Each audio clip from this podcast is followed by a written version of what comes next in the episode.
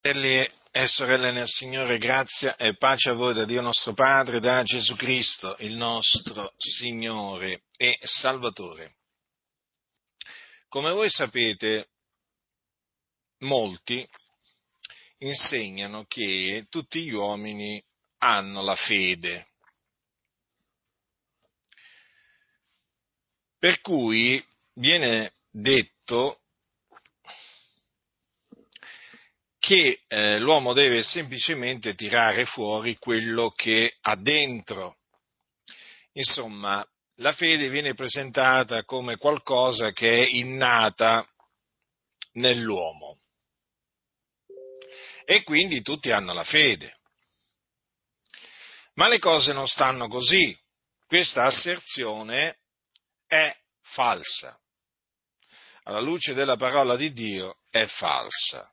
Perché? Perché la scrittura dice quanto segue. Queste parole sono scritte nella, nel terzo capitolo della seconda epistola di Paolo ai Tessalonicesi, cioè ai santi di Tessalonica. E desidero che voi marchiate queste parole e le teniate sempre davanti ai vostri occhi, per turare la bocca ai tanti cianciatori, seduttori di menti e ribelli che vanno seminando confusione, come al solito. Io li definirei maestri di confusione a questi, proprio confusione.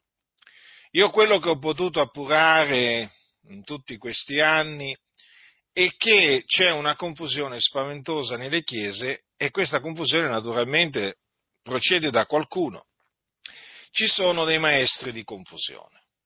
È fuori di dubbio che un nemico ha fatto questo, cioè sono entrati dei nemici nel campo, nel campo di Dio e lo hanno guastato, introducendo menzogne di ogni genere di ogni genere, non hanno lasciato intatto niente, hanno distrutto tutto.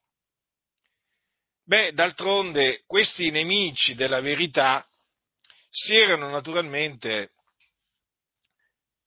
creati tutto un sistema dottrinale per mettersi al riparo da eventuali contestazioni, confutazioni, riprensioni. E questo riparo era costituito da espressioni tipo non toccate gli unti di Dio o non toccare l'unto di Dio, come se il pastore fosse l'unto di Dio, quando il pastore è semplicemente un credente che ha ricevuto il ministero di pastore. L'unto di Dio è soltanto Gesù di Nazareth il pastore, come anche un apostolo o un profeta o un dottore, non va mai chiamato l'unto di Dio, mai e poi mai. Vi dicevo appunto che questi si erano creati tutto un sistema, una sorta di scudo, fatto di tante menzogne, tra cui appunto non toccare l'unto di Dio, non giudicare, quante volte avete sentito ripetere queste, queste, parole, non giudicare l'unto di Dio, perché non è solo non toccare l'unto di Dio, ma non giudicare l'unto di Dio, quindi non riprendere il pastore, e certo, perché appunto eh, il cosiddetto pastore può dire tutto quello che vuole, eh, può insegnare tutto quello che vuole, tanto sa che nessuno lo riprenderà. Addirittura ci sono chiese dove viene detto che se uno riprende un pastore commette il peccato contro lo Spirito Santo. Cioè, rendetevi conto le scelleratezze che vengono, diciamo, mh, diffuse e questi si erano creati praticamente questo scudo. Naturalmente quando io intendo riprensione, intendo la riprensione per un peccato, la riprensione per una, una menzogna insegnata. Ebbene, tutti costoro, questi maestri di confusione, si erano creati questo scudo eh, per avere, diciamo, le mani libere, o meglio la lingua libera, di insegnare tutto quello che gli passava per la testa, o tutto quello che gli passava alla loggia, più che gli passava per la testa. Perché questi quello che hanno trasmesso lo hanno trasmesso sotto ordine appunto della loggia a cui appartengono, perché sono massoni. Perché questa confusione nasce nelle logge. È fuori di dubbio che tanti, tanti, tanti pastori evangelici, compresi i pentecostali, sono massoni. E naturalmente loro prendono ordini dai loro superiori. Considerate che ogni, che ogni loggia fa parte di un'obbedienza massonica. E a capo di questa obbedienza massonica c'è un uomo che si definisce gran maestro e ogni membro di quell'obbedienza, per farvi capire, l'obbedienza massonica è come una denominazione di cui fanno parte più chiese. Ecco, l'obbedienza massonica è una sorta di denominazione massonica con, diciamo, più logge, va bene? E a capo della, della singola loggia c'è un cosiddetto maestro venerabile. Ma il capo dei maestri venerabili, diciamo, riassumo in questa maniera per farvi capire, si chiama Gran Maestro. Ora voi dovete sapere che un membro di una loggia, che sia un eh, pastore evangelico, un notaio, un avvocato, un, eh, un ministro, un, eh, un imprenditore e così via, innanzitutto deve obbedire al cosiddetto maestro venerabile che è il boss della loggia, ma poi deve obbedire al gran maestro. A quello va dovuta proprio fedeltà assoluta, quando i massoni entrano, vengono iniziati nelle logge, giurano proprio di, mh, mm, giurano davanti al cosiddetto grande architetto dell'universo, che non è altro che Satana, di obbedire ai loro superiori. Capite cosa significa questo? Quindi loro per tutta la vita prenderanno eh, ordini. I massoni prendono ordini. E i pastori evangelici, maestri di confusione, come li definisco io, chiaramente hanno preso ordini, ordini di creare confusione in mezzo alla Chiesa. In che maniera?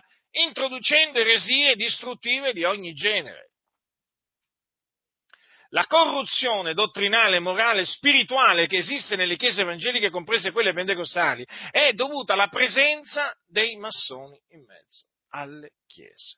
È così, fratelli nel Signore. E così ormai questa è una cosa assodata, appurata, accertata, non ci sono dubbi di alcun genere. Noi, eh, diciamo, molti anni, molti anni, addietro ci domandavamo da dove provenisse tutta questa confusione, come mai c'era tutta questa confusione nelle chiese pentecostali. Dicevamo, ma com'è possibile? Com'è possibile? Confutevamo le falsità, che naturalmente Dio ci faceva scoprire man mano, però non riuscivamo a capire in effetti, eh, oltre che naturalmente riuscivamo a capire l'origine spirituale perché sapevamo che queste menzogne venivano da Satana, ma non riuscivamo a capire qual era la centrale, la centrale terrena, da dove arrivavano tutte, da dove procedevano tutte queste falsità. Era proprio come se fosse a noi, diciamo, nascosta questa cosa. Era così. È la verità. Noi però confutavamo le false dottrine, eh, intendiamoci. Io ero conosciuto dai massoni ancora prima che, eh, che pubblicassi il libro La massoneria smascherata. Però non conoscevo la massoneria io, la ignoravo, devo, de, devo confessarlo.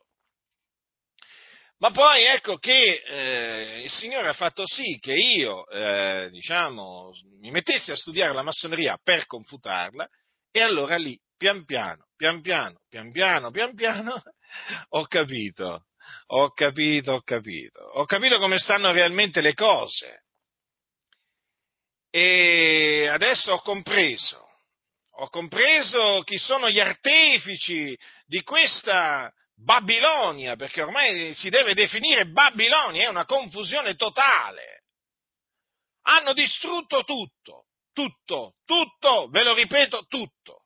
Ecco perché appunto continuo a ripetere, a gridare, uscite e separatevi da queste denominazioni perché sono in mano alla massoneria, controllate, influenzate, foraggiate eh, dalla, dalla, massoneria. E quindi eh, questi maestri di confusione, appunto, furbi, astuti come il diavolo, il loro padre eh, padrone, si erano creati questo, questo scudo, io lo chiamo così, questo scudo, per mettersi al riparo E tutti erano presi, diciamo, da questa paura eh, di confutare questi signori hm, confusionari, portatori di confusione. E quindi presi da questa paura tacevano, anche se magari vedevano, sentivano delle cose strane. Addirittura gli insinuavano il dubbio che fosse Satana a fargli vedere quelle cose. Fratello, stai attento. Il fratello aveva capito bene che era stata insegnata una menzogna e allora i maestri di confusione gli dicevano, fratello, stai attento perché il diavolo, eh, il diavolo ti sta spiando, guarda che il diavolo è come un leone ruggente che, che ti vuole divorare, stai attento, non fare posto al diavolo. Insomma, il fratello praticamente era stato illuminato da Dio, era, Dio gli aveva dato intendimento e questi naturalmente, furbi, astuti, gli dicevano guarda che questa è opera del diavolo. E poi cosa succedeva? Riuscivano addirittura a far venire ad alcuni dei sensi di colpa per sbagli che non avevano commesso. Ma questa cosa è terminata. È terminata perché una volta smascherata la massoneria non c'è più spazio per questi, questi ragionamenti. Oramai sempre più fratelli hanno capito chi sono gli artefici di, diciamo, di questa confusione, sono i massoni. E, e, quindi li chiamano come devono essere chiamati, massoni. Eh? Col grembiule, senza grembiule non ci interessa proprio niente. Hanno la massoneria nel cuore. E quindi adesso questo scudo praticamente si è rivelato, insomma, un solito castello di menzogne che praticamente è caduto infranto colpito dal martello della parola di Dio, è caduto infranto, è stato frantumato. E adesso sempre più fratelli acquistano la libertà per la grazia di Dio, la libertà di dire le cose come stanno, di dire la verità. Eh? E quindi di turare la bocca a questi maestri massoni, a questi scellerati, a questi servi del diavolo, eh? che si presentano con i loro titoli, con la loro cultura, ma sono gente che non vale niente. Non valgono niente quelle persone, si pompano l'un con l'altro, si gonfiano l'un con l'altro, si raccomandano l'un con l'altro nelle denominazioni. Non c'è spazio per i servitori del Signore, c'è solo spazio per i servitori della massoneria, del grande architetto dell'universo, in queste denominazioni. Ecco perché prima o poi i figlioli di Dio cominciano a sentirsi in un grande disagio, diciamo, in pericolo, cominciano a sentire un'oppressione spirituale spaventosa e cominciano a capire che quello non è il posto dove Dio li vuole e quindi ne escono.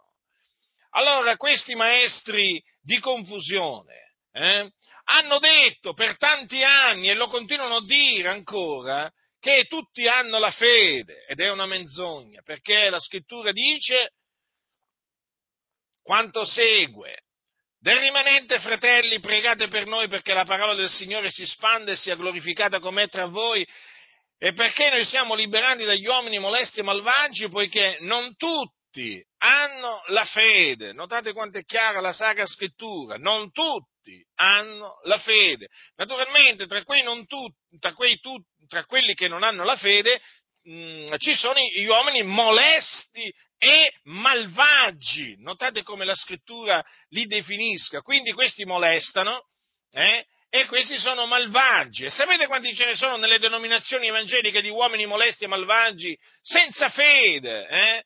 da cui veramente i santi hanno bisogno di essere liberati. Ah, se io ci penso, ah, se io ci penso agli uomini molesti e malvagi che sono capitati sulla mia strada, eh? e che all'inizio non pensavo fossero uomini molesti e malvagi, ma poi ho capito che erano uomini molesti e malvagi, ma il Signore mi ha liberato. La sua potente mano mi ha liberato. È proprio così, fratelli e signori. Io credo che ognuno di voi, eh, nella sua vita, ha incontrato uomini molesti e malvagi, eh, travestiti da ministri di Dio, ma erano malvagi, molesti, eh, e il Signore vi ha liberati. Sì, proprio così, vi ha liberati da questi uccellatori, siete scampati veramente alla loro rete, alle loro insidie. Ah, quante testimonianze veramente eh, di questo genere che ci sono. Ed è questa la dimostrazione che Dio protegge i suoi, Il Dio libera i suoi, il Dio custodisce i suoi e li libera dagli uomini molesti e malvagi, perché non tutti hanno la fede. Ecco, non tutti hanno la fede. Quindi, come la mettiamo? La mettiamo in questa maniera, che quelli che dicono che tutti hanno la fede mentono contro la verità. Quindi, sia Dio riconosciuto verace, ma costoro bugiardi. Quindi non tutti hanno la fede, però ci sono quelli che hanno la fede e noi abbiamo la fede. E noi per questo naturalmente ringraziamo Dio. Perché? Perché la fede non viene da noi. La fede non viene da noi, viene da Dio, fratelli nel Signore. L'abbiamo ricevuta. Sì, l'abbiamo ricevuta. D'altronde, fratelli, Ricordatevi sempre questa domanda che fa l'Apostolo Paolo ai santi, ai santi di Corinto, una domanda che non, non gradiscono quelli del libero arbitrio. È al, capitolo, è al capitolo 4 e dice, la domanda è questa, che hai tu che non l'abbia ricevuto? Attenzione, qui si sta rivolgendo ai credenti, eh, l'Apostolo Paolo. Che hai tu che non l'abbia ricevuto? È la stessa domanda ti faccio io, fratello. Che hai tu che non l'abbia ricevuto da Dio? Hai qualcosa per cui puoi dire questo viene da me? Mm? Eh? E, non viene, e non l'ho ricevuto da Dio? Ma tu rifletti, rifletti un, ti faccio riflettere, diciamo, per qualche, per qualche secondo. Per qualche secondo rifletti al tuo corpo, hm? al corpo. Tu hai un corpo come ce l'ho io. Questo corpo lo sai che l'hai ricevuto da Dio? Hm? Lo sai chi ti ha formato nel seno di tua madre? È stato Dio. Eh? Considera solamente questo. Lo sai che lo spirito eh? te l'ha dato Dio. Lo sai questo? Eh? Quindi rifletti per un momento. Se Dio ritirasse il suo spirito, tu ritorneresti polvere, proprio all'istante. Cioè, cosa ti... non ti fa riflettere tutto questo? Che hai tu che non l'abbia ricevuto? Eh? Che hai?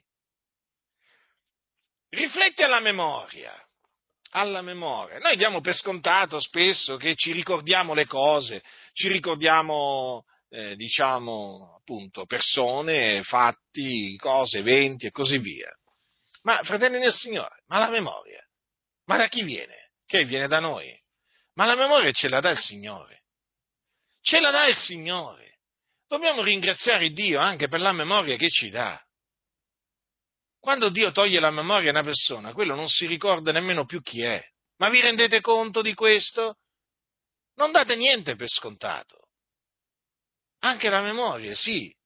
È Dio che ci mette in grado di ricordarci cose, eventi e così via. E allora, per quanto riguarda la fede, la stessa cosa. È Dio che ci ha dato la fede. Infatti, Cosa dice Pietro, l'Apostolo? Dice nella sua seconda epistola quanto segue.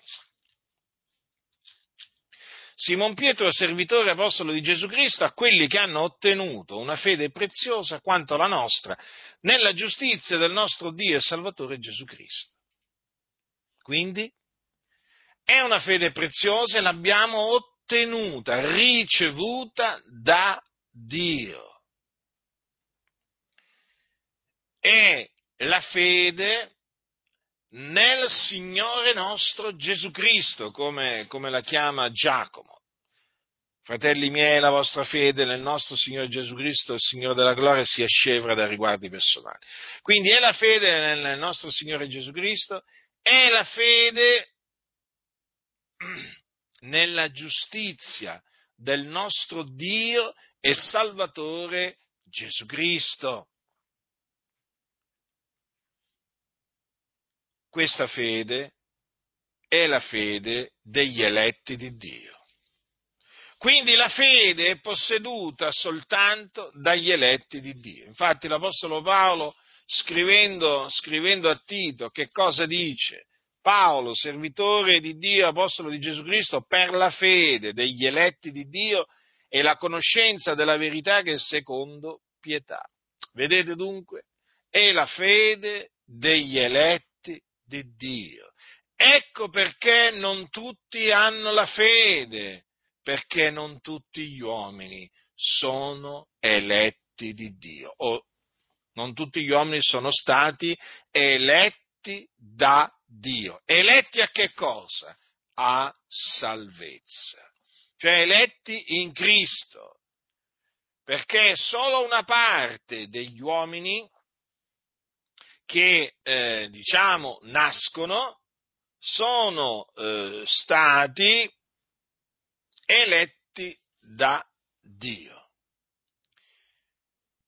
Difatti, cosa dice Paolo ai santi, ai santi di Efeso? Dice, benedetto sia di Dio e Padre del nostro Signore Gesù Cristo, il quale ci ha benedetti d'ogni benedizione spirituale nei luoghi celesti in Cristo, siccome in Lui ci ha eletti prima della fondazione del mondo, affinché fossimo santi ed irreprensibili dinanzi a Lui nell'amore, avendoci predestinati ad essere adottati per mezzo di Gesù Cristo come suoi figlioli secondo il beneplacito della sua volontà, all'ode della gloria della sua grazia, la quale egli ci ha allargita nell'amato, nell'amato suo.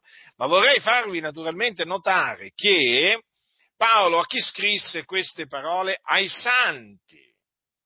Ai santi. Quindi non a tutti gli uomini, ma ai santi, a coloro che sono stati santificati mediante lo Spirito di Dio.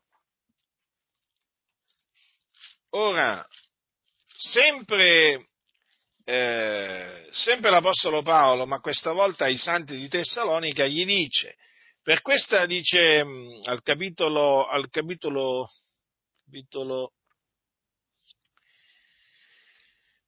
allora, quando gli dice, e nella seconda epistola, queste cose, capitolo 2 del secondo epistola di Paolo ai Tessalonicesi, ma noi siamo in obbligo di rendere del continuo grazie di voi a Dio, fratelli amati dal Signore, perché Dio, fin dal principio, vi ha eletti a salvezza mediante la santificazione nello Spirito e la fede nella verità. Vedete dunque che quel discorso che fa Paolo, ma noi siamo in obbligo, mm, diciamo che cos'è? È successivo a un discorso dove Paolo parla di quelli che non hanno creduto alla verità, ma si sono compiaciuti nell'iniquità. Ecco. Allora, siccome che noi non siamo tra costoro, allora vedete, o meglio, Paolo scrivendo ai Santi di Tessalonica Naturalmente, siccome che essi non erano annoverati tra quelli che non hanno creduto alla verità, ma si sono compiaciuti nell'iniquità, allora gli dice, ma noi siamo in obbligo di rendere del continuo grazie di voi a Dio, fratelli amati del Signore, perché Dio fin dal principio vi ha eletti a salvezza. Naturalmente anche questo che cosa fa capire? Che coloro, soltanto coloro che sono stati eletti a salvezza, credono alla verità, alla parola di verità. Qual è questa parola di verità? La parola di verità di cui parla, eh, di cui parla Giacomo, eh, la, la definisce così, parola di verità, è la parola della buona novella la parola della buona novella mediante la quale noi siamo stati rigenerati, secondo quello che dice Pietro ai, ai santi, o meglio agli eletti, nella sua prima epistola, Pietro Apostolo di Gesù Cristo, agli eletti, eh? eletti secondo la prescenza di Dio Padre, mediante la, la, santificazione dello Spirito, ad ubbidire ed essere cosparsi del sangue di Gesù Cristo. Eh, tenete presente a chi scrive queste parole eh, che adesso vi sto per leggere, agli eletti, eh, le ha scritte queste parole, dice, siete stati rigenerati non da seme corruttibile, ma incorruttibile, mediante la parola di Dio vivente e permanente, poiché ogni carne è come erba, ogni sua gloria è come il fiore dell'erba, l'erba si secca, il fiore cade, ma la parola del Signore permane in eterno.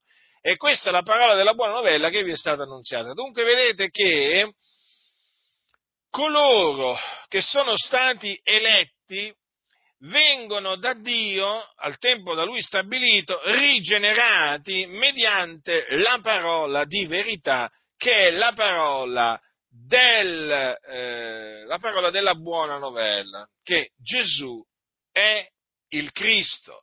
Ora, per essere rigenerati mediante la parola della buona novella, naturalmente devono credere nella buona novella e, per credere hanno bisogno della fede. Dio li mette in grado di credere nella parola della buona novella per essere rigenerati mediante appunto la parola della buona novella. Capite dunque il piano di Dio, quanto sia meraviglioso, glorioso. Chi poteva concepire un tale piano? Chi? Chi?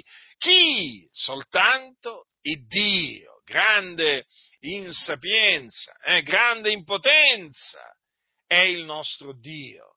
E quindi noi gli siamo grati, hm? profondamente grati siamo a Dio, perché da lui abbiamo ricevuto la fede nella parola della buona novella, fratelli.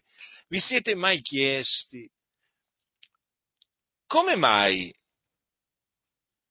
noi abbiamo creduto, però dopo aver udito la parola della buona novella, e, e molti altri, dopo aver sentito la stessa parola, non credono non hanno creduto, rifiutano di credere, perseverano poi nell'incredulità e muoiono appunto nei loro peccati. Vi siete mai dovete farvi queste domande perché altrimenti, fratelli del Signore, qua non riuscirete mai a, eh, diciamo, a capire determinate, determinate cose. Allora, avete presente quelle parole che Paolo eh, scrive ai santi di Roma quando gli dice, gli dice quanto segue, gli dice, gli dice eh, la fede viene dall'udire e l'udire sia per mezzo della parola di Cristo. Ora, è bene proclamarlo questo, io lo proclamo, però la domanda è questa, ma se la fede viene dall'udire, come mai tanti odono la parola della buona novella e non gli viene la fede? Cioè, se la fede viene dall'udire, significasse che eh, è automatico praticamente è, è automatico che quando uno sente, ode la parola della buona novella, creda. Ma allora dovrebbero credere tutti quelli che ascoltano la parola della buona novella, non vi pare? Eh, se la, se la, fede venisse nell'uomo in automatica, automaticamente appena sentono predicare la parola della buona novella, tutti quelli che ascoltano l'Evangelo dovrebbero avere la fede, dovrebbero credere, invece non è così. La maggior parte di quelli che ascoltano la parola della buona novella non crede. Ma allora qualcuno potrebbe dire, ma allora la fede non viene dalla parola di Cristo. No, no, la fede viene dalla parola di Cristo, ma viene solamente agli eletti, è diverso. O meglio, a quelli che sono ordinati a vita eterna. Infatti, cosa dice la scrittura? Tutti quelli che erano ordinati a vita eterna credettero. Non è che credettero tutti, ma solamente quelli ordinati a vita eterna. E la stessa cosa ancora oggi. La fede viene a coloro che sono ordinati a vita eterna. Ecco perché essi credono e gli altri non credono. D'altronde, d'altronde Gesù, quando prima di essere assunto in cielo, ha fatto chiaramente comprendere che ci saranno quelli che non crederanno dinanzi all'annunzio dell'Evangelo. Perché l'ho fatto chiaramente capire? Perché ha parlato di quelli che non credono. Infatti che cosa disse Gesù? Prestate attenzione. Disse, andate per tutto il mondo e predicate l'Evangelo ad ogni creatura. Chi avrà creduto e sarà stato battezzato sarà salvato, ma chi non avrà creduto sarà condannato. Vedete dunque che Gesù con queste parole ha fatto chiaramente capire che ci saranno coloro, che ci sono coloro che non credono, che non credono. ci sono coloro che credono, ma ci sono anche coloro che non credono. Ma perché non credono? Perché non gli è dato di credere, perché non possono credere. Attenzione, non ho detto non vogliono credere, ho detto non possono credere. E ve lo dimostro con la Sacra Scrittura, anche questo. Ora, voi sapete che Gesù, eh, quando predicava le turbe, predicava loro dicendo ravvedetevi e credete all'Evangelo.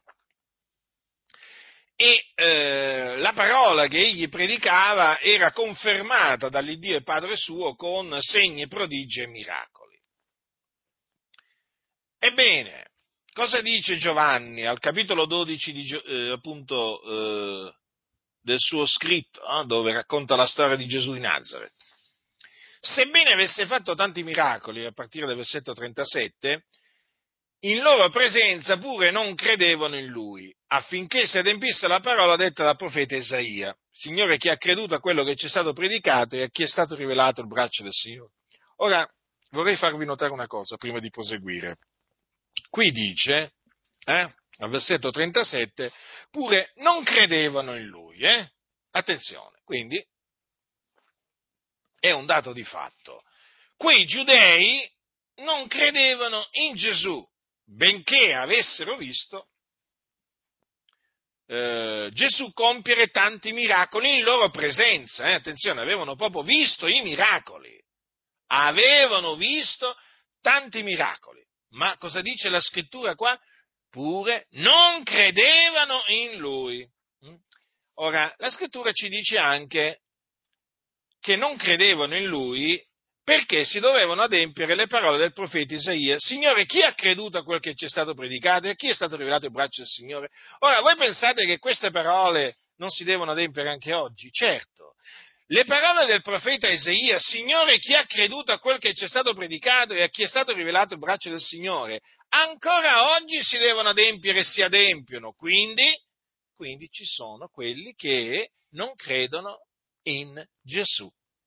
Non credono nell'Evangelo, eh, dopo averlo sentito, ancora oggi, ancora oggi, molti di coloro che ci sentono dire ravvedetevi e credete all'Evangelo, eh, eh, a prescindere che ci siano miracoli o mh, diciamo non ce ne siano, eh, ma vi posso assicurare che le parole del profeta Isaia si adempiono, perché non tutti tutti credono, non tutti credono. Ma badate bene che Giovanni proseguendo dice, perciò non potevano credere, per la ragione detta ancora da Isaia. Allora Isaia qua, il profeta Isaia è citato ben due volte, eh? ben due volte, per spiegare la ragione per cui quei giudei dinanzi a quei numerosi miracoli non credevano in Gesù. Allora cosa dice Giovanni? Perciò non potevano credere per la ragione detta ancora da Isaia. Allora notate che qua cosa dice Giovanni? Non potevano credere. E il motivo appunto era quello detto da Isaia. Ed è ancora oggi questo lo stesso motivo per cui molti non credono, non possono credere, perché la ragione ce l'ha detta Isaia. Egli ha ciecato gli occhi loro, ha indurato i loro cuori affinché non vengano con gli occhi e non intendano col cuore, non si convertano e io non li sani. Chiaro? Certo che è chiaro, ma i maestri di confusione, naturalmente, come voi sapete, cercano di offuscare tutto quello che è chiaro, tutto quello che è limpido, lo offuscano. E allora si danno a vani ragionamenti. Ma qua è chiara la scrittura. La ragione per cui costoro non possono credere perché Dio ha accecato gli occhi loro e gli ha indurato i loro cuori. Lo so, molti non gradiscono leggere queste cose, ma questa è parola di Dio. E quindi è verità. Capite, fratelli nel Signore? Eh, le cose, le cose stanno così. ecco perché Gesù parlava alle turbe in parabole.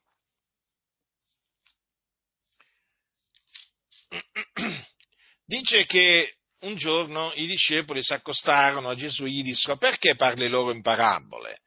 Ed egli rispose loro perché a voi è dato di conoscere i misteri del regno dei cieli, ma a loro non è dato.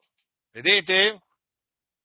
Ma allora qualcuno potrebbe dire, ma allora il Signore ha riguardi personali, è ingiusto così non sia, perché Egli fa misericordia a chi vuole Lui e indura chi vuole Lui. Il Signore rivela a chi le cose, le cose gloriose relative al regno di Dio, a chi vuole Lui.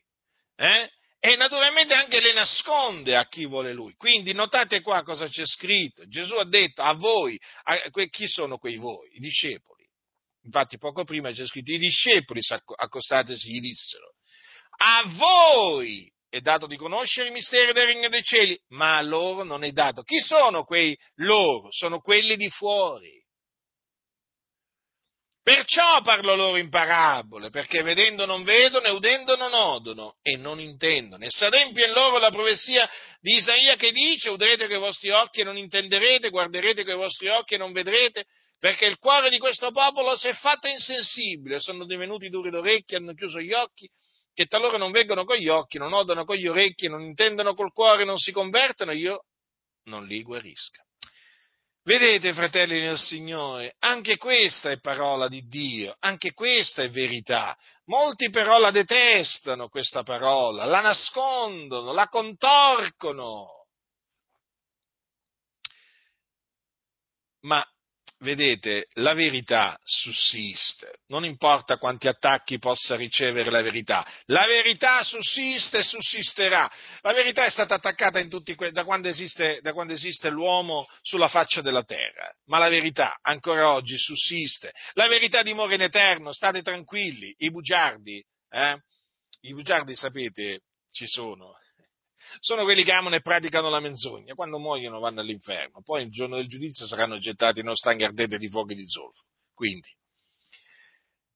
allora, davanti a queste parole di Gesù si comprende molto bene perché Gesù disse ai suoi, ma beati gli occhi vostri perché veggono e i vostri orecchi perché odono.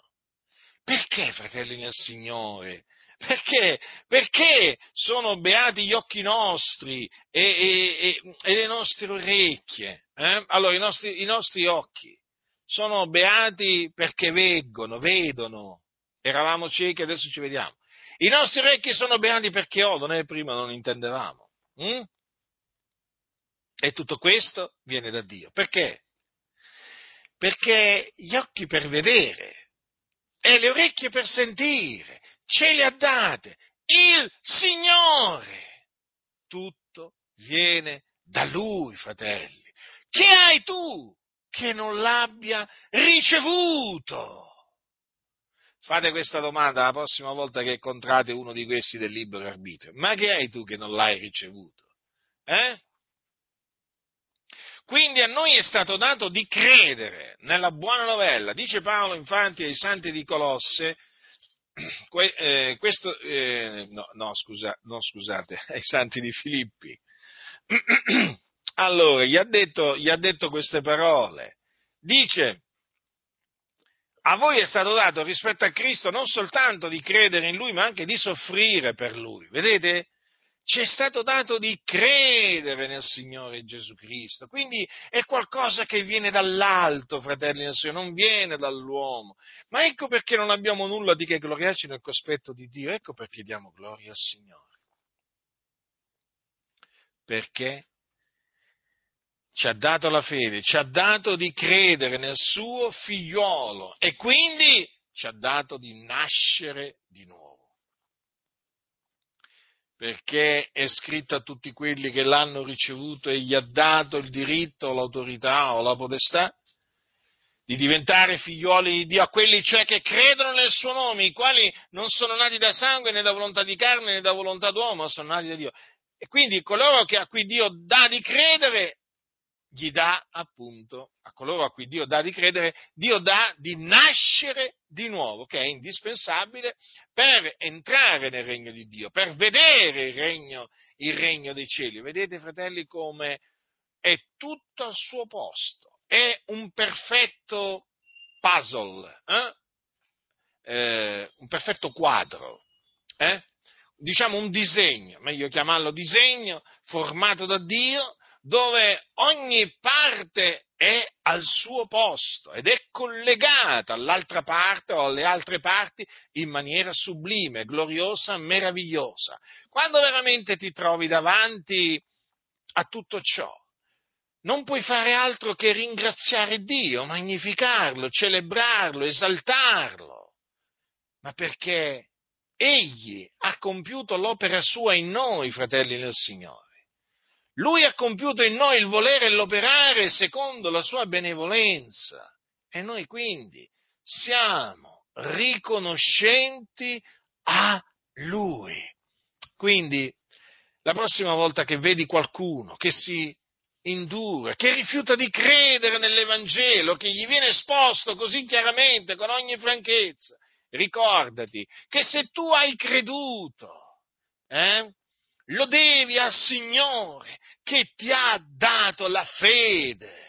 Ma perché ti ha dato la fede? Perché eri migliore degli altri? No, non eravamo migliori degli altri, eravamo figlioli di ira per natura come gli altri, ma perché il Signore ci ha eletti prima della fondazione del mondo, ci ha eletti in Cristo, ci ha eletti a salvezza.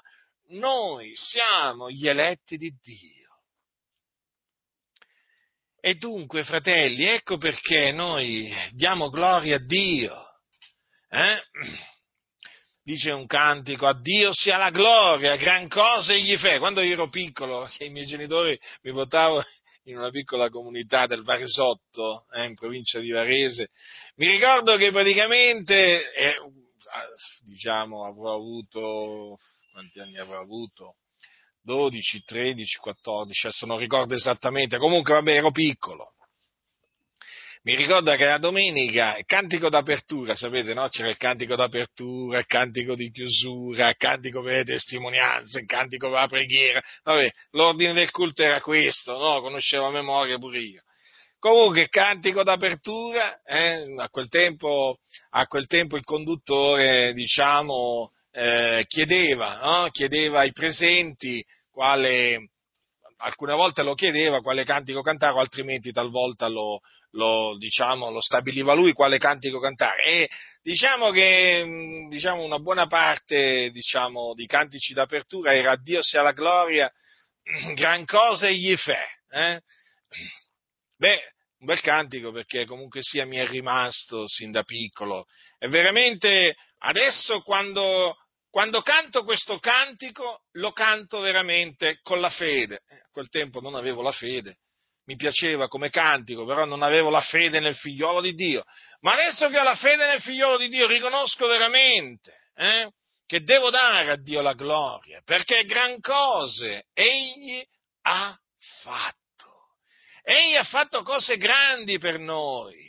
Eh? E noi siamo dunque in obbligo di magnificarlo, esaltarlo, celebrarlo per mezzo di Cristo Gesù, il nostro Signore e Salvatore, il solo mediatore tra Dio e gli uomini, non uno dei mediatori, come se ce ne fossero tanti, il solo mediatore tra Dio e gli uomini.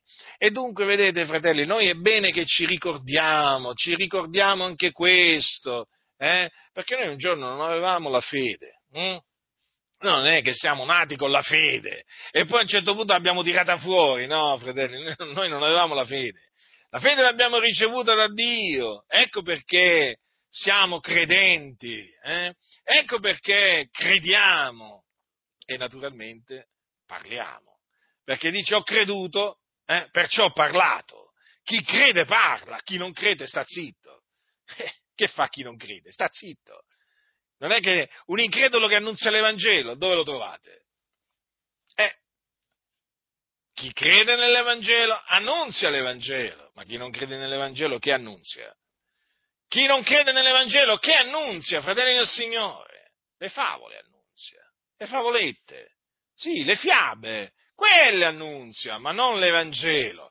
Chi ha creduto nella parola di verità, cioè nella parola della buona novella che Gesù di Nazareth è il Cristo, sente dentro un fuoco che arde del continuo, eh?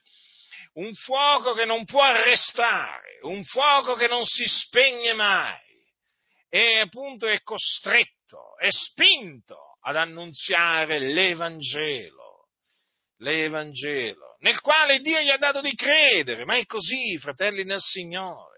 Naturalmente siamo pienamente consapevoli che non tutti coloro che ascolteranno l'Evangelo dalla nostra bocca saranno salvati, ma sono una parte, però è nostro dovere annunziare appunto l'Evangelo, testimoniare dell'Evangelo, della grazia, della grazia di Dio, appunto perché mediante l'Evangelo si ottiene grazia da Dio. Ecco perché appunto è chiamato l'Evangelo della grazia, potenza di Dio per la salvezza d'ogni credente. Ricordate cosa dice Paolo ai santi di Roma?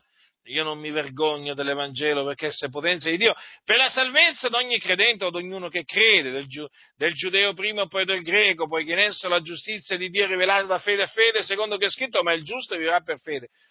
Ma vedete, fratelli, qui quante volte eh, la, la, parola fede è menzionata, l'avete notato qua? Uno, due, tre, eh? poi anche lì, anche quando dice ogni credente. Perciò, voglio dire, è fondamentale la fede per essere salvati. Quindi, è necessario l'annunzio dell'Evangelo, e l'Evangelo è Cristo, che Gesù Cristo è morto per eh, i nostri peccati, secondo le scritture, che fu seppellito, che risuscitò dai morti il terzo giorno, secondo le scritture, che apparve ai suoi discepoli. Eh? È fondamentale dunque che udire l'Evangelo, e quindi che l'Evangelo sia predicato, poi è indispensabile naturalmente credere nell'Evangelo per essere giustificati. Hm? Per essere giustificati. E dunque eh, quando appunto noi consideriamo quelli che non credono, quelli che non hanno la fede, ringraziamo il Dio, fratelli, perché a Dio è piaciuto darci la fede. Non diamo per scontato niente, lo ripeto, non diamo per scontato niente, perché altrimenti qua ci dimentichiamo di rendere grazie a Dio, anche per la fede. Eh? Noi crediamo perché abbiamo la fede, e la fede non viene da noi, la fede ci è venuta da Dio, fratelli del Signore, quando io veramente considero che un giorno io non avevo la fede, io non credevo nell'Evangelo. Ci fu un tempo nel quale non credevo nell'Evangelo, anche se frequentavo i culti, ma non credevo nell'Evangelo. Non avevo ancora ricevuto la fede, ma quando ho ricevuto la fede, le cose sono cambiate totalmente, perché mi sono sentito rinascere nascere da Dio. Finalmente ero un figliuolo di Dio per la grazia di Dio. Eh? Finalmente potevo dire credo. E quindi finalmente potevo annunziare Cristo Gesù, eh? Lui il Salvatore, il Signore. A proposito, ricordatevi sempre questo, eh? di esaltare sempre il primato che Cristo ha in ogni cosa. Gesù non è un salvatore, egli è il salvatore del mondo. Gesù non è un signore, Gesù è il Signore. Gesù non è un figliolo di Dio, Gesù è il figliolo di Dio. Ricordatevelo sempre questo. Eh, lui è il primo e l'ultimo, l'alfa e l'omega, il principio e la fine. Lui è Dio benedetto in eterno ha il primato in ogni cosa, in lui il Padre si compiacque di far abitare tutta la pienezza. Eh? In lui abita corporalmente tutta la pienezza della deità. Eh? Quindi ricordatevi sempre questo, di innalzare Gesù Cristo eh?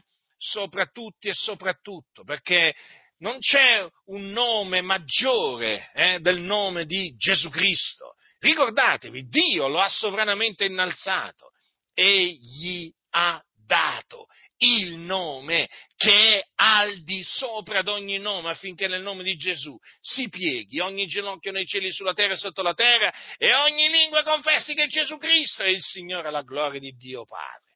Quindi ricordatevi sempre questo, che Dio ha sovrannamente innalzato Gesù. Gli ha dato il nome che è al di sopra di ogni nome.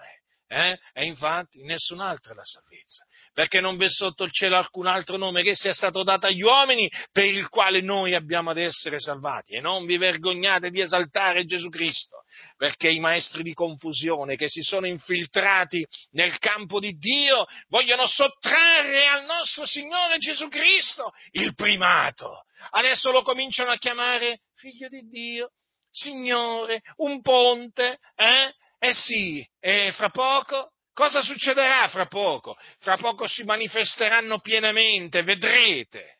Vedrete, voi che ancora mi st- ci sono ancora alcuni che mi stanno dicendo che io guardo il fuscello. Il fuscello? Il fuscello? Questo è il fuscello?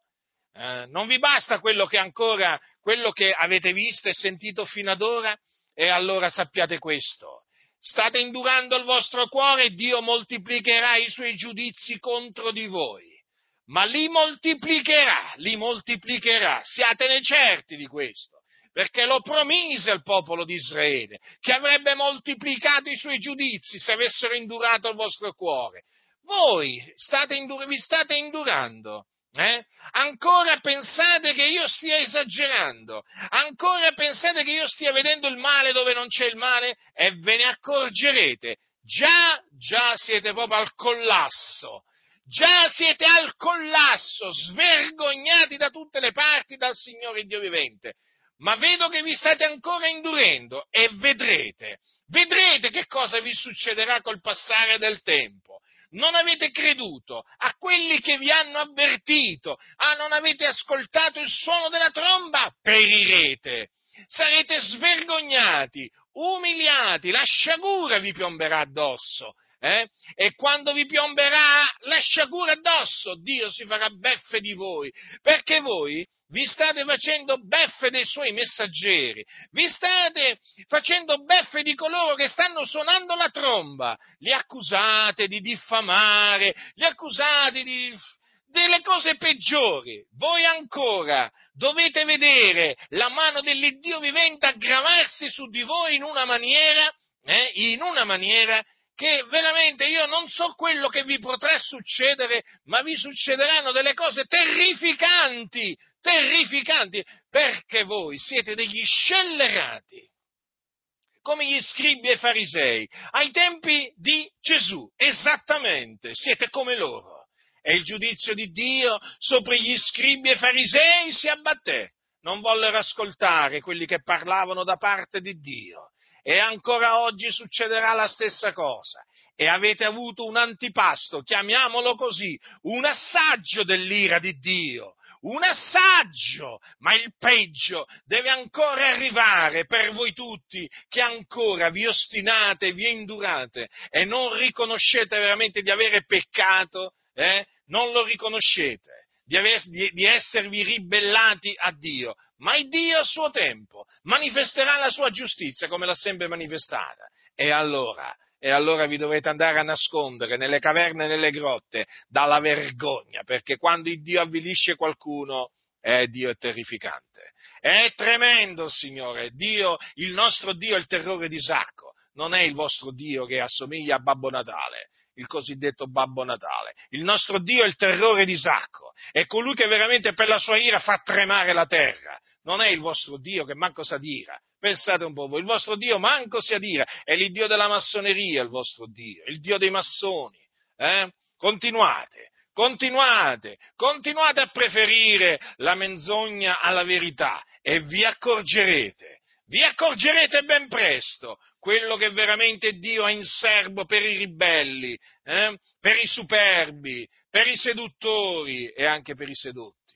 A voi adesso, fratelli del Signore, dunque vi ho voluto ricordare, vi ho voluto ricordare che la fede ce l'hanno soltanto gli eletti di Dio. Quindi serviamo la fede fino alla fine, fratelli, questa fede preziosa, veramente che Dio ci ha voluto dare, serviamola fino alla fine, accompagniamo la nostra fede con le opere buone, eh? perché voi sapete che la fede senza le opere è morta, come il corpo senza lo spirito. Quindi ricordiamoci sempre che siamo stati creati in Cristo Gesù per le buone opere, le quali Dio ha innanzi preparate affinché le pratichiamo. Quindi perseveriamo fino alla fine nella fede e nelle opere buone.